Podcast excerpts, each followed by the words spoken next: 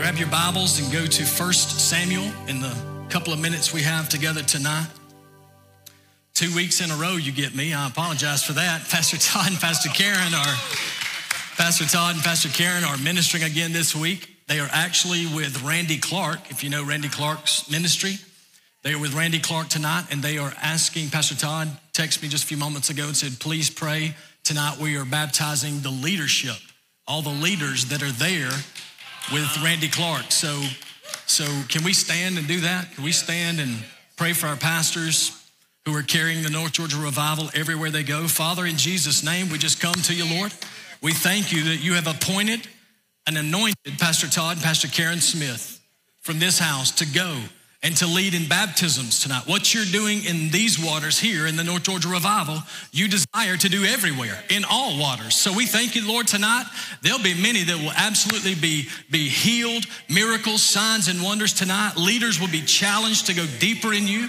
Lord, we pray that tonight men and women are delivered from some old things, old habits things that have frustrated them for years. Lord, set them free. Set them free. Give them endurance. Give Pastor Todd and Karen, uh, Pastor Todd, Pastor Karen endurance to go as long as it needs to go. Strengthen them, quicken them right now. According to Romans 8:11, quicken them. Bring vitality to them. Strength in Jesus' name. Everybody said, Amen. Amen. That's good. 1 Samuel 16. If you'll turn there, we're gonna Look at 1 Samuel chapter 16. We'll begin in verse 14. And for our Spanish speaking family, y para nuestra familia de habla España, Primera Samuel capítulo 16, versículo 14. Y'all don't have a clue what I said. Don't even clap. Y'all, I don't know what he said, but it's not English. For the Spanish speaking, I hope I said for the Spanish family, I hope it made sense to you. The reason we do that from time to time is to let you know that we have a, a large group of uh, Spanish speaking family members here at Christ Fellowship Church that are either sitting in here, most of them are sitting in here, but there's a translator that's in another room that listens and translates. As I'm doing real time here, they're translating real time in Spanish. Do you know there's probably, I think, 11 or 12 here tonight that are Spanish speaking, listening with, with earpods, AirPods, something pods in their ears so they get earplugs. I don't know. Maybe they got earplugs so they don't want to hear. I don't know. But, but, but our family, the Spanish family, is growing. And I'm, I'm so grateful that uh, our church is starting to look a lot like heaven. Glory to God. Yes. So, so if that offends you, keep looking for a church because. If you're looking for the perfect church, I promise you, this is not the one because I'm here, but uh, we're going to be multiracial and multi. Amen. I'm going to get into the word. 1 Samuel 16. 1 Samuel 16. Look at verse 14. Now the Spirit of the Lord had left Saul, and the Lord sent a tormenting spirit that filled him with depression and fear. And some of Saul's servants said to him, A tormenting spirit from God is troubling you. Do y'all hear what I'm saying? Yes. I'm not sure you caught it. Let me back up to verse 14. Now the Spirit of the Lord had left Saul, and the Lord sent a tormenting spirit that filled him with a depression and fear. Some of Saul's servants said to him, A tormenting spirit from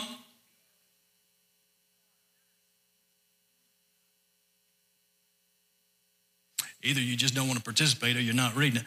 A tormenting spirit from God is troubling you. Let us find a good musician to play the harp whenever the tormenting spirit troubles you. He will play soothing music and you will soon be well again.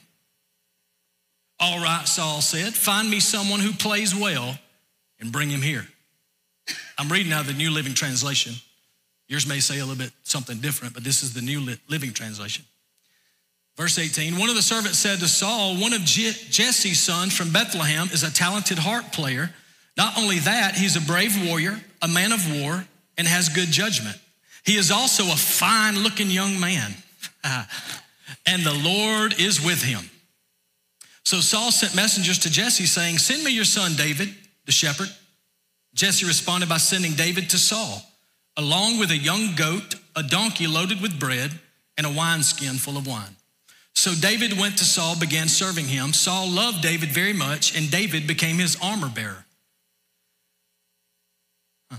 So David became his armor bearer. Then Saul sent word to Jesse asking, Please let David remain in my service, for I'm very pleased with him. And whenever the tormenting spirit from God, from God, and when and whenever the tormenting spirit from God, from God, troubling spirit, tormenting spirit, troubled Saul, David would play the harp, then Saul would feel better, and the tormenting spirit would go away. I want to preach a message tonight. Maybe you saw it on social media platforms and all the ways I got it out there, but look at this message postured for promotion. Whether you're a kindergartner, middle school, high school, senior citizen, anywhere in between, work, college, family, whatever you do, I believe it's God's best for us to be prepared and postured for promotion. Amen. In whatever season you're in, the Lord's best for us is that you and I would be postured for promotion. And you say, Well, I'm 83. I don't know what else I could be promoted to other than heaven. Well, that is a promotion, Amen. but as long as there's breath in your lungs, that means there's still purpose so so within you. So promotion is available for all of us. Say me. Come on, say promotion, promotion. Is, available is available for me. For me. I almost went with the title positioned for promotion. But then the more I studied, the Holy Spirit was like, you know, Marty, position has more to do and and and kind of implies location. It's more than being at the right place at the right time. It's being at the right place with the right heart at the right time. Amen. Position has to do with location, but posture has to do with behavior. If any bosses in the room, anybody that manages or supervises or foreman's in there, okay, we need we need more people promoted. Two of us are. Anybody in leadership where you work? Anybody have any kind of like you have people that report to you that are okay? So the people that you're looking for is it's not just the people who are at the right place at the right time. Because Bubba, who shows up late and wants to leave early and always takes more vacation time than he has and personal days than he has, Bubba that's always complaining and backbiting and talking behind your back, just because Bubba's at the right place at the right time when you need him, that does not qualify Bubba for promotion. That's right. So it's more than position, Amen. it's posture. That's good. Posture. So we're going to talk about postured for promotion. Because here's the here's the one of the truth. If you want to write it down, you can look on the screen and see it. Position can get you the promotion, but posture will help you keep it. Amen. I remember one time I was working in a factory as a young man, probably 18 years old, and I was um, I was asked to go to third shift to the packaging department. The only problem was, to my knowledge, there was no third shift packaging department, so it scared me. Thought they were trying to fire me without trying to tell me they were firing me. There was no third shift packaging. They said, We want you to go to third shift. I was like, Great, who's going with me? They said, You. I said, I know, I heard you, but who's going with me? They said, Nobody. You. From 11 p.m. to 7 a.m., Sunday night through Friday morning, I was the third shift packaging department as an 18 year old man in a large, multi million dollar aluminum extrusion company in Oakwood, Georgia. I was the third shift packaging department. The packaging department required somebody to run the computer, somebody to run an overhead crane, somebody to be able to load trucks, somebody, I knew none of that. They said, You are going to be the third shift packaging department. Congratulations. I said, uh, Lord, I'm at the right place. Well, I wasn't saved at that time. But I said, I'm at the right place, I guess. They're offering it to me. But then I started searching my heart. I was like, man, it's much more fun to work with my buddies. But did I come to work for fun or a paycheck? Man, I, I'd rather be with my guys on first shift or second shift. Third shift, I'm by myself. What a great opportunity to learn who you are when nobody else is around. So I took the position. I showed up on that very first night. I had a supervisor there. I still remember his name. And he loved, loved, loved to smoke a lot of cigarettes the factory. So he would get me started at seven o'clock, about seven ten or uh, eleven o'clock at night. About eleven ten, I wouldn't see him again until about six thirty the next morning. For about ten minutes, ten minutes, he would give me instruction on what I'm supposed to do. I'm new. I don't have a clue. He's giving me instructions on what I'm supposed to do in ten minutes. Then he says, if you need me, I will be up on the mezzanine resting because he had a, a, another little side gig. He did pressure washing and, and cut some grass and things during the day, and he, he was working night shift and, and smoking a lot of cigarettes and sleeping. So, very quickly, I learned how to not only wipe the thresholds down that was being sold to Peachtree Windows and Doors, if you ever remember those guys back in the day, showing my age, we, I would wipe down all the thresholds and package them and put styrofoam strips between them and wipe them down, get all the grease off, clean down the edges where they've been fabricated, get all the loose metal off of it, get lo- the loose aluminum off, and I'd wipe it down, put them in boxes. And they told me on, on, on each night, um, you should fill up a pallet of these, of these aluminum thresholds, and there's a hundred to a box, and there's four boxes to the pallet. You need to finish one pallet per night. I said, okay. So, very quickly, David, I moved up to about two to two and a half pallets per night by myself. Had nobody there really to supervise me. I supervised myself. Taught myself how to run the overhead crane, taught myself how to run the forklift. They did some training about three months later. Wow. Isn't that the way it works? There's the key, there's the forklift. We'll train you someday. someday usually comes later. So I just I just figured it out. And so I'm, working in this factory. I'm the third shift packaging department. And I could have easily, Miss Amber, just stuck to the one pallet they asked for. But if I would have done that, I don't think I'd be in the position I'm in today. So because my heart's posture helped promote me all throughout those times from I was 18 to now I'm, you know, 38. And now all those 20 years, all the all those all those years, the Lord was testing my character to see if I was really postured for promotion. Position will get you the promotion, but posture will keep you there. Amen. So I want to help you tonight, whether you're working, whether you're a boss, whether you're, um, uh, I don't like to use the R word for people who are uh, done with, you know, 30 years of work. I don't like to call it retired because I wasn't tired before and I don't want to get tired yes, again. Yes, yes. Good. Many of you just entered the second season, second chapter of your life, or third chapter, or fourth chapter, whatever chapter it is. But don't retire until you're dead. Don't quit until you stop breathing. I mean, give it all you got while you're on planet Earth. Give something back. Always look to posture yourself for promotion.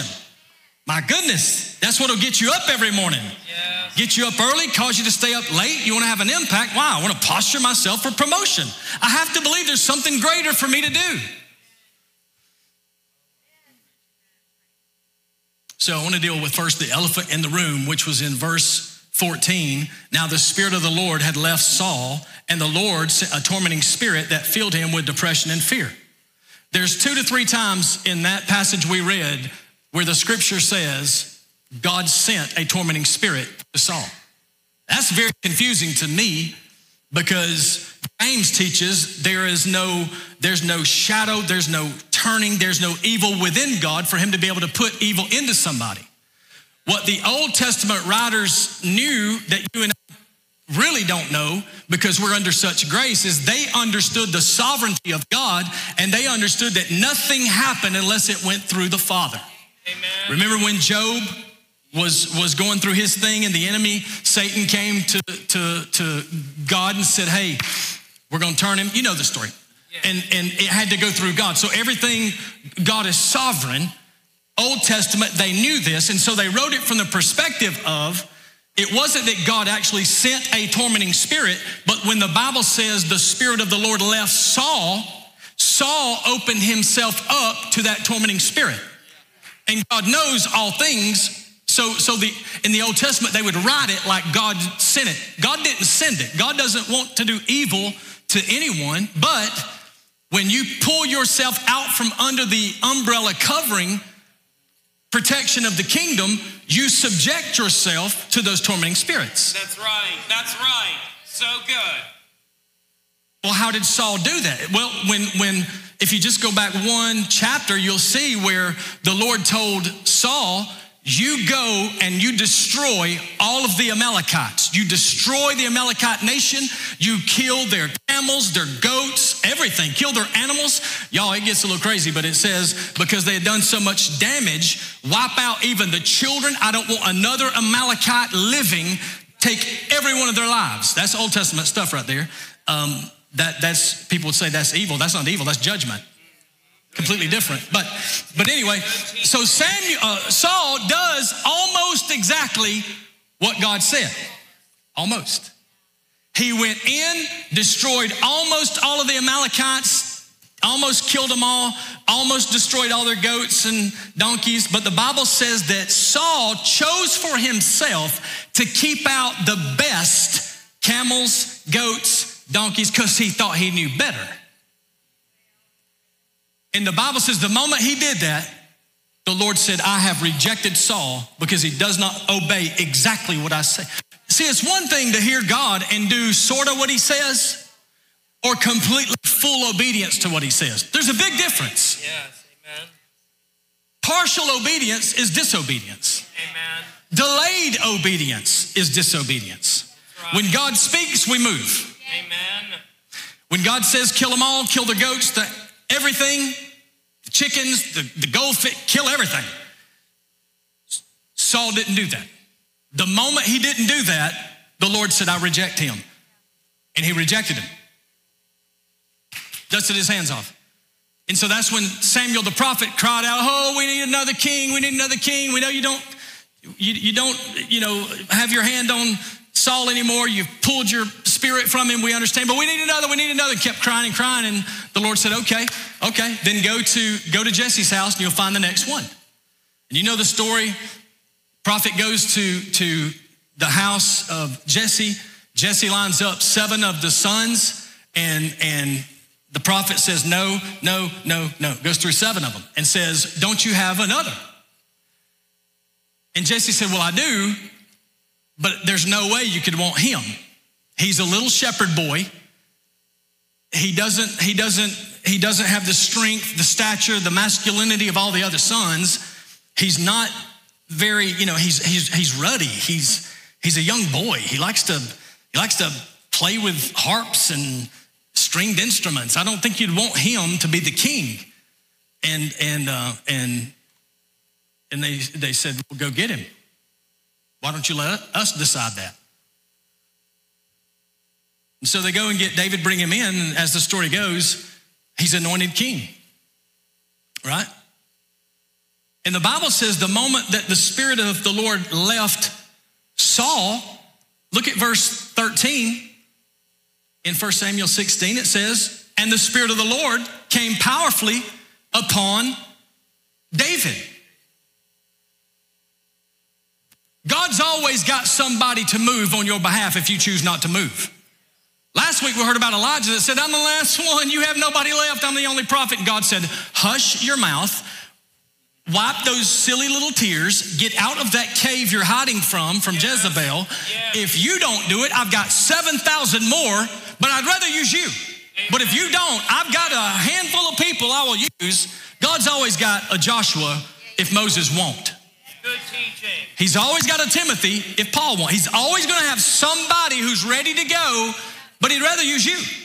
Elijah, if you don't do it, I will use Elisha. But I need somebody that has postured themselves for promotion. Elisha just wasn't in the right place at the right time. He told Elijah, if you're going to Gilgal, I'm going to Gilgal. If you're gonna die there, I'm gonna die there. If you're gonna fight there, I'm gonna fight there. Wherever you go, Jericho, Gilgal, you name it. Elisha's heart posture was, I'm with you no matter what. And so once the Spirit of the Lord left Saul, it came mightily upon David. Why? David was a shepherd boy. David was playing stringed instruments, worshiping the Lord, writing the most incredible worship music. Before there was elevation in Jesus culture in Bethel, David. He was in his prime, and and Jesse said, "There's no way you could want him." I mean, look, he's he's ruddy, he's weak, he's, and that's when that's when the prophet said, "God's not looking at the outward man; God's looking at his posture." God said, He said, I'm not even looking at his position. He's not even in the house, y'all. He's not even in the lineup. He's not even in the house. He did not get the invitation from his own daddy. Wow. But how many of you know God will find you and call for you as as as the as the prophet and as the daddy Jesse called for David to come get in the lineup. If you remember, we just read it. Saul was the one that said, Call for David. Twice in one chapter, David had been called for. Why? Because he had his heart postured for promotion. It's like, and I'm getting way ahead of my notes, but it's like, it's like God is saying, You will never, you will never take down a giant until you learn how to take down lions and bears. Amen. That's right. I just want a giant kind of promotion. Okay. Okay. Be faithful on third shift, killing a bear. Glory to God.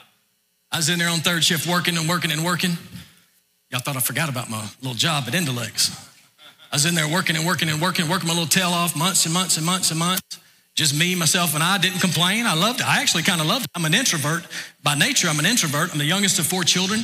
My dad said I didn't think you could talk until you were 13. Ask him, he's sitting right there on the front row. That's what he tells her. I didn't know he could talk until he was 13. And, uh, just, just an introvert. So I'm in there just doing my thing, and all of a sudden, you know, we're required to wear steel toe boots and, and hard hats when we're doing the overhead crane and safety goggles all the time. And, you know, it's 3.30 in the morning, and here comes this, this, this man. Here I was, young, had a head full of hair. No, I'm lying.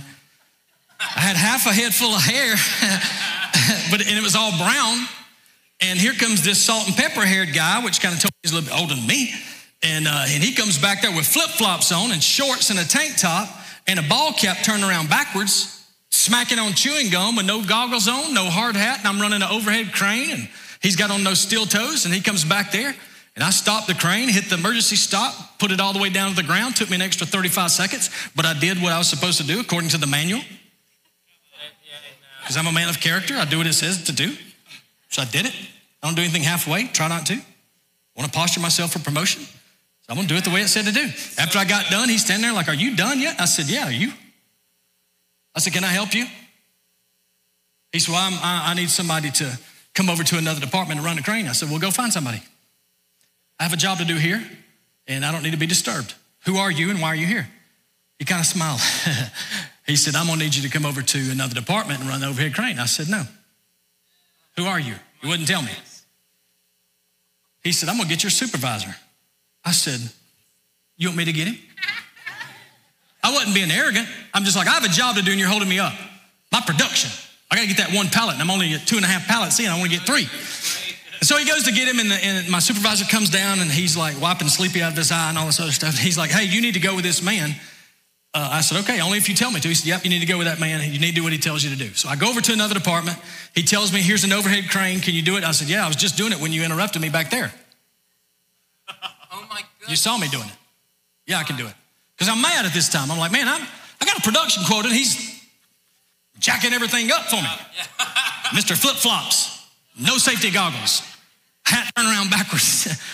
and he showed me, he said, can you move all these racks right here and put them over here? One, two, three rows and stack them up. There's like, I'm like, all those things? He's like, yeah. I said, I will. By what time? He said, seven o'clock. That was like three and a half hours away, and it was about seven hours worth of work. He said, I know you won't get done. That's all right, just do what you can. I said, okay. Y'all know what happened at seven o'clock. Done. Glory to God. He said, when you when you get done at seven o'clock, don't punch out. They always wanted us to punch out because they didn't want to pay us a, a second overtime. He said, don't you dare clock out. Come into that office right down there with the light on. You see that office down there? I said, yes, sir. When you see come in there in the morning at, at 7.30, whenever you get done at, at 7 o'clock with all these things, and clock out, uh, ready to clock out. I said, yes, sir. So long story short, I go down there, but this time he's wearing a suit. A. You ever seen Undercover Boss? I had no idea what was happening to me. So I go in there, he's got a suit on, he's smiling. He said, uh, he said, how many of those, how many of those racks did you get moved last night? I said, every one of them. He said, I'm, I'm asking you how many of you moved last night from the time I got you back there. I said, every single one of them, sir. He said, no, no, you don't understand. How many of those racks I showed you that needed to be moved did you actually move? I said, every single one of them. I will go show you and I'll show you exactly what I did. He said, yes. So he walks with me. I showed him, here's what, he's like, my God. He said, I want to offer you something. I said, yes. He said, you're making 575 an hour right now. I said, yes, sir. And it was good money. That was good money. He said, you make 575 an hour right now. I said, yes, sir. He said, I have a position open. It's still on third shift. I said, I'm already on third shift. Next. He said, You'll actually be working with a team. Next. He said, But this job over here doesn't pay 575 an hour. I said, I will not take a, a, a pay cut. Uh, that's not to happen. I'll go right back over. He said, No, no, no. This one's going. This one's to pay you 925 an hour. I said, When do I start? I'm your man. That man, I had no idea, was the department manager over the largest and highest paying part of the whole manufacturing plant. Not only did I happen to be at the right place at the right time, but my heart's posture was okay, all right. If my boss says to go with you, I'm gonna go with you, but I'm not gonna break protocol.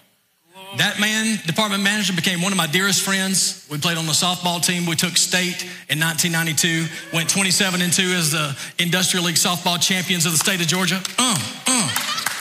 That department manager was on my team. I probably got no less than 11 job promotions when I was down there in that company because, because I postured myself for promotion. I realized my degrees wasn't going to earn me what my character could. Yeah, so good. Thank you, Jesus. Mm. Nobody's going to stand over you and beg you to keep producing. But the more you do and the more problems you solve, I promise you, you're posturing yourself for promotion. We're compensated for the, the problems that we solve. Solve a problem. Amen. There was a there was a problem back in the day when people would walk in their homes and they didn't have a switch they could cut on, and this this illumination would light up in the middle of the room. So so somebody said, "I'll invent a light bulb." Who was it? Eighty y'all. 150 y'all need to go back to school. He said, there was another man that said, I want to be able to talk through something other than a can. I want to be able to pick up a phone in my house and talk to somebody in another state. And so that man, Alexander Graham Bell, said, I'll come out with the phone. Nice piece of history. He's not the one who invented it, he just jacked the patent.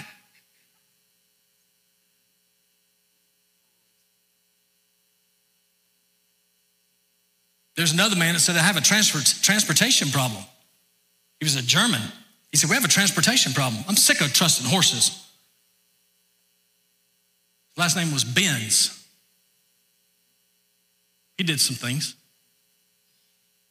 He solved a problem. We need a car? I'll invent one. Need a phone? I'll invent one. Need a light bulb? I'll invent one.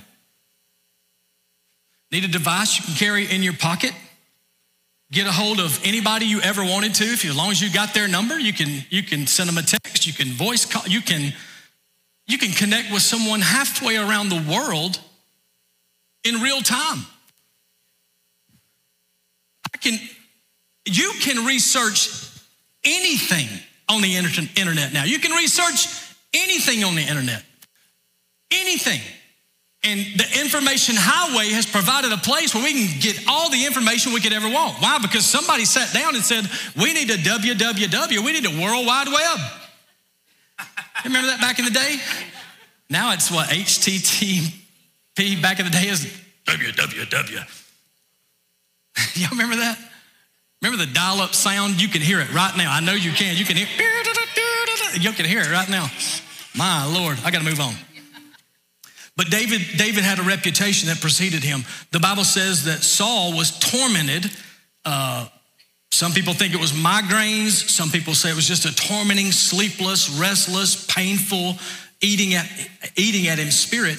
And, and the Bible says there was a servant of Saul. Look at verse 18.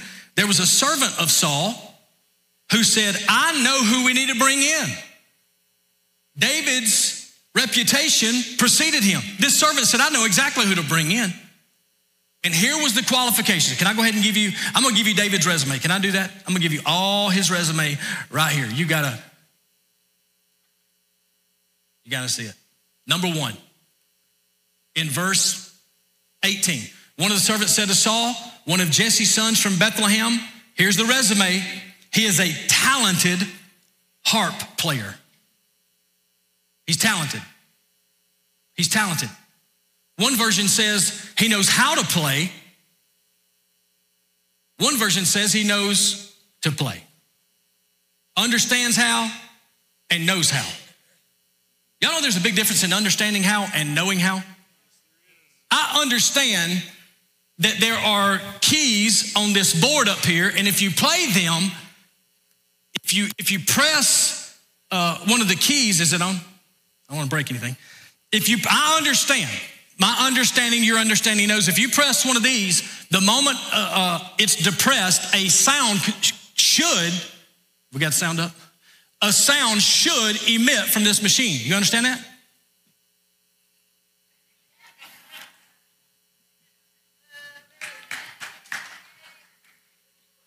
And so the servant said, Call for David, who is talented. Segue that right in. Call for David, who is talented. But we, I, my understanding is if I press a button or a key, my understanding says, how many white ones are there, Thomas? He got raptured. How many white ones, Joni? 88 white ones? How many black ones? Less. Common sense would say if there's 88 white ones, all 88 have a different function. They all have a different sound. But they're all necessary for promotion. The black ones sound different than the white ones. But together they're on the same board, so get used to it. Amen.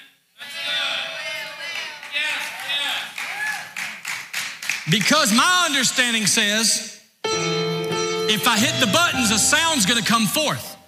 But understanding says, David, David, come here, David. Understanding says, oh my gosh, I gotta wrap up. Understanding says, knowing is, is this. Knowing is, that's knowing. Understanding is, I understand, but he knows. Shows how you know.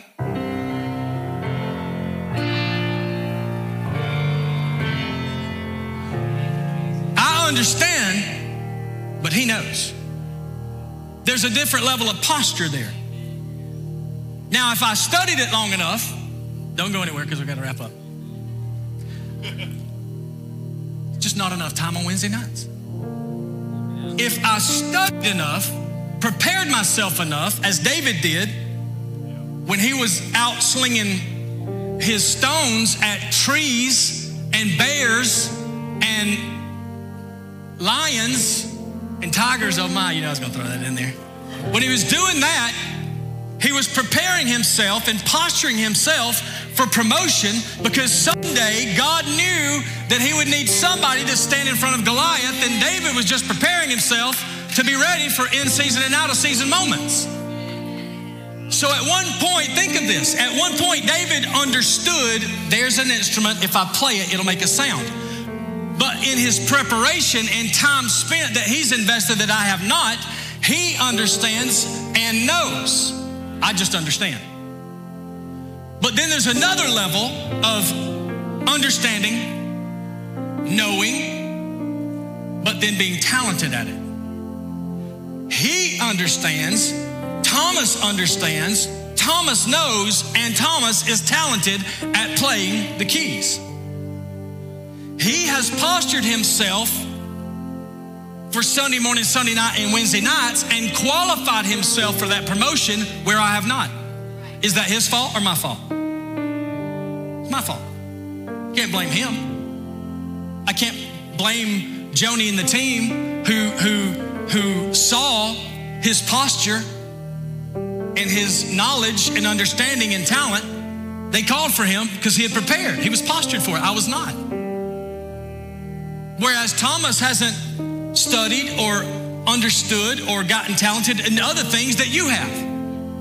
If you put a chainsaw in Thomas's hand, you're going to be left with some IKEA parts.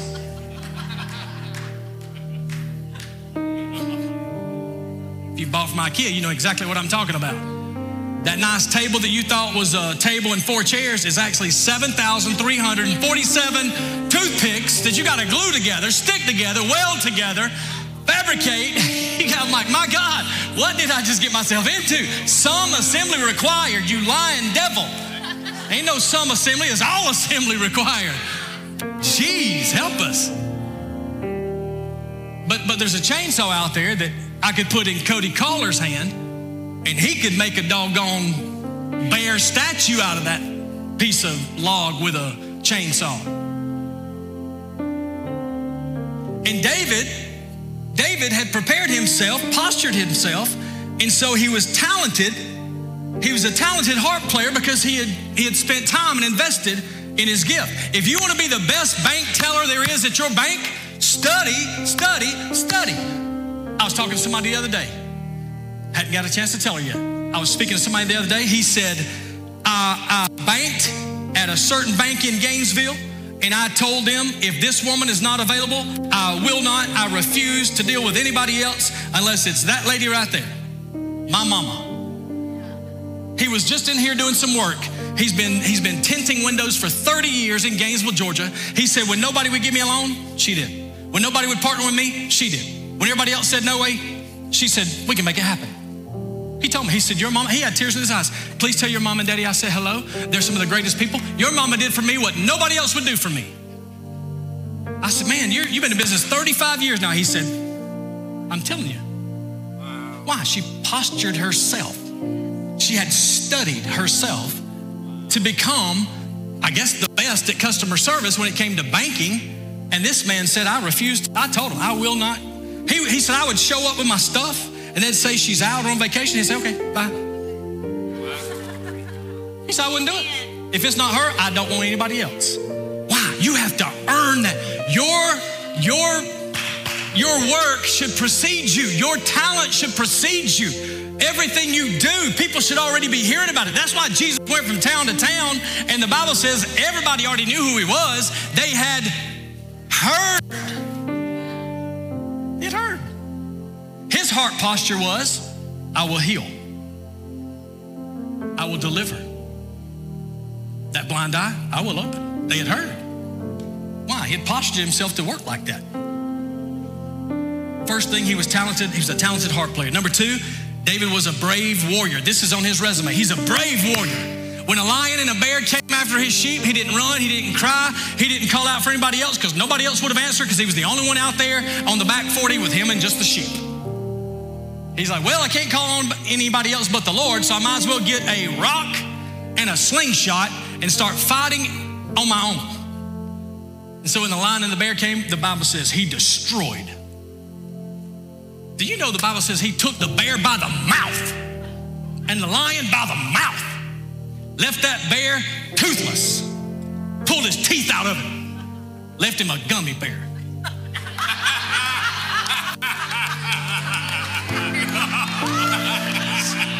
So dumb. That's so dumb. I always wondered, Corey, I always wondered if David killed it. You know, back in the day, that's that's what, a thousand BC. I'm wondering if he killed it, cut it up, put it on the fire, and then ate it. I always wondered that. Wow. But then I come to the realization there's no way he would have done that, Jason. Because I'm sure the taste was just too much to bear. It just, they don't get much better. They don't get any better. I'm just saying. I know my dad, dad jokes, but he was a brave warrior. He fought the lion, he fought the bear. So when Goliath shows up, he's like, Who the heck are you? Everybody else sees you as a giant, too big to kill. I see you as another goat or a or a or a lion or a bear. You're too big to miss, Jack. I'm gonna take you down. Why? His posture was God before me, who can be against me? He was a brave warrior. Watch this. Then he was a man of war. Wasn't afraid of a battle. Number four, he was a man of good judgment. He had great discernment. Discernment wasn't knowing good from evil, that's obvious. Discernment, judgment, that, that's what judgment means. You look it up and it means um, the capacity to evaluate based on discernment. That's what judgment means. So David had a discernment about him. If it were good or evil, it was easy. He could spot the two. That's, that's not what discernment is for. Discernment is not choosing what's good or what's evil. D- discernment is not needed to decide what's right or wrong. Discernment is needed to decide what is right and what is almost right. David had that. That's what qualified him. That's what postured him for promotion. Number five, the Bible says he was a fine looking young man. Now we already know the Bible says that, that we don't look, the Lord doesn't look on the outward, he looks at the heart, the heart posture.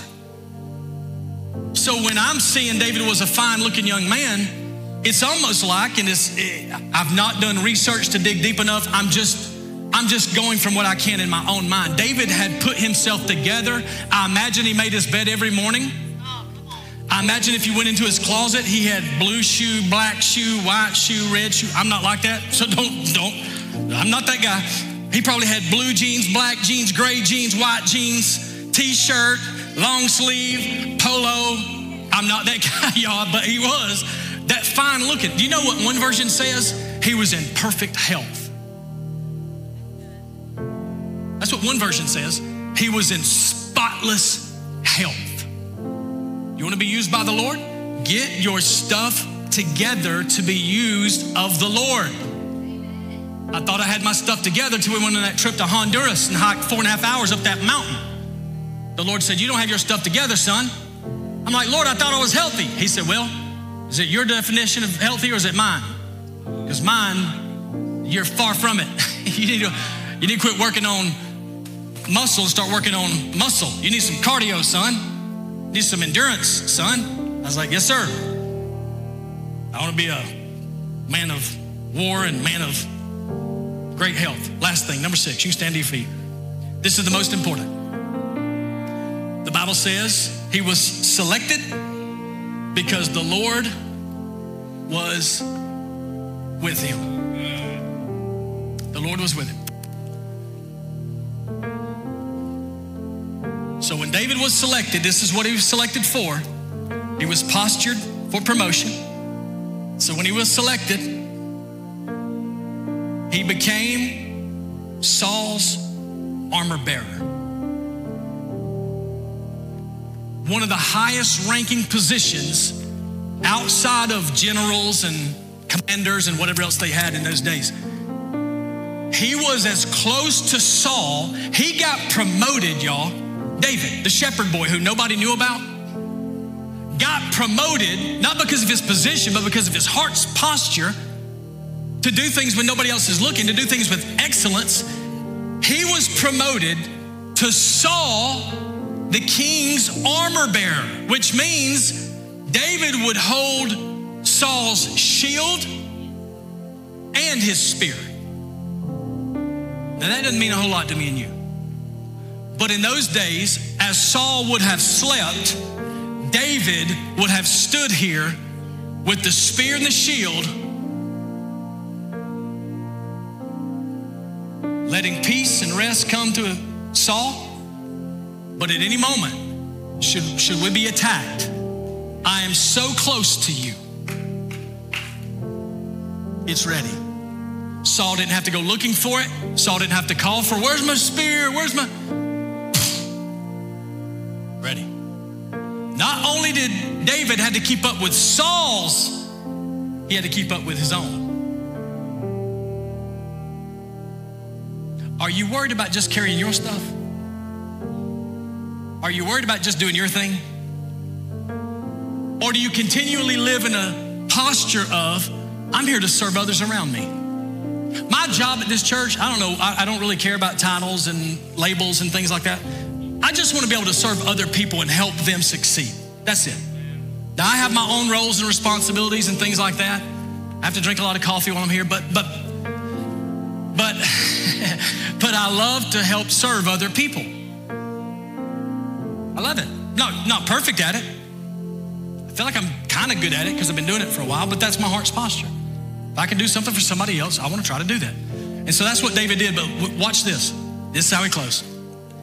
Then, then Saul sent word to Jesse saying, Please let David remain in my service, for I'm very pleased with him.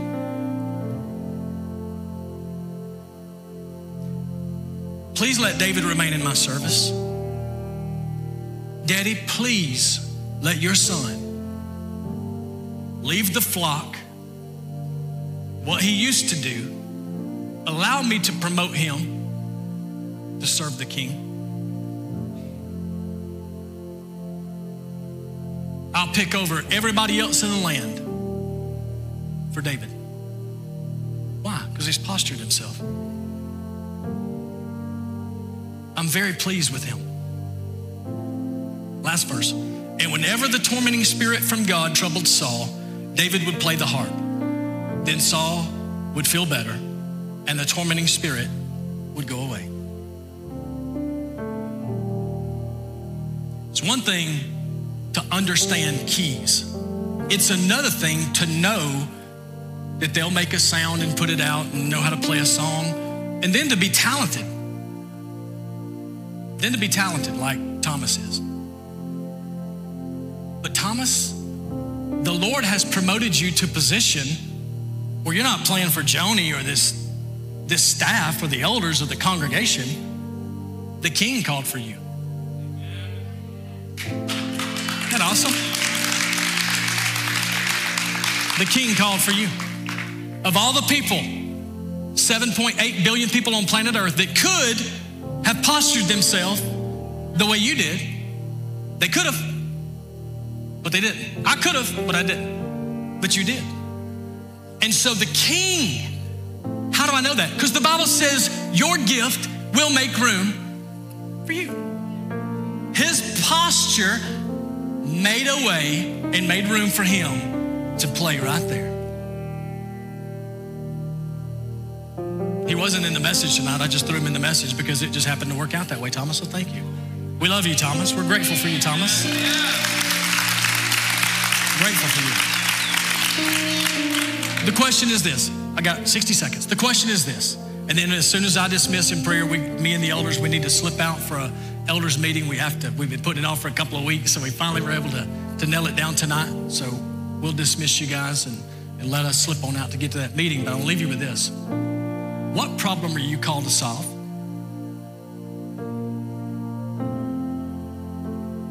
What is it that God has for you while there's breath in your lungs and while you're still able to do life? What is it? I don't know. You'd have to, you'd have to find that out. But I promise you, if you'll talk to the Lord and ask Him what's your purpose, how can I posture my heart to be prepared for promotion when, it, when it's time? He'll speak to you.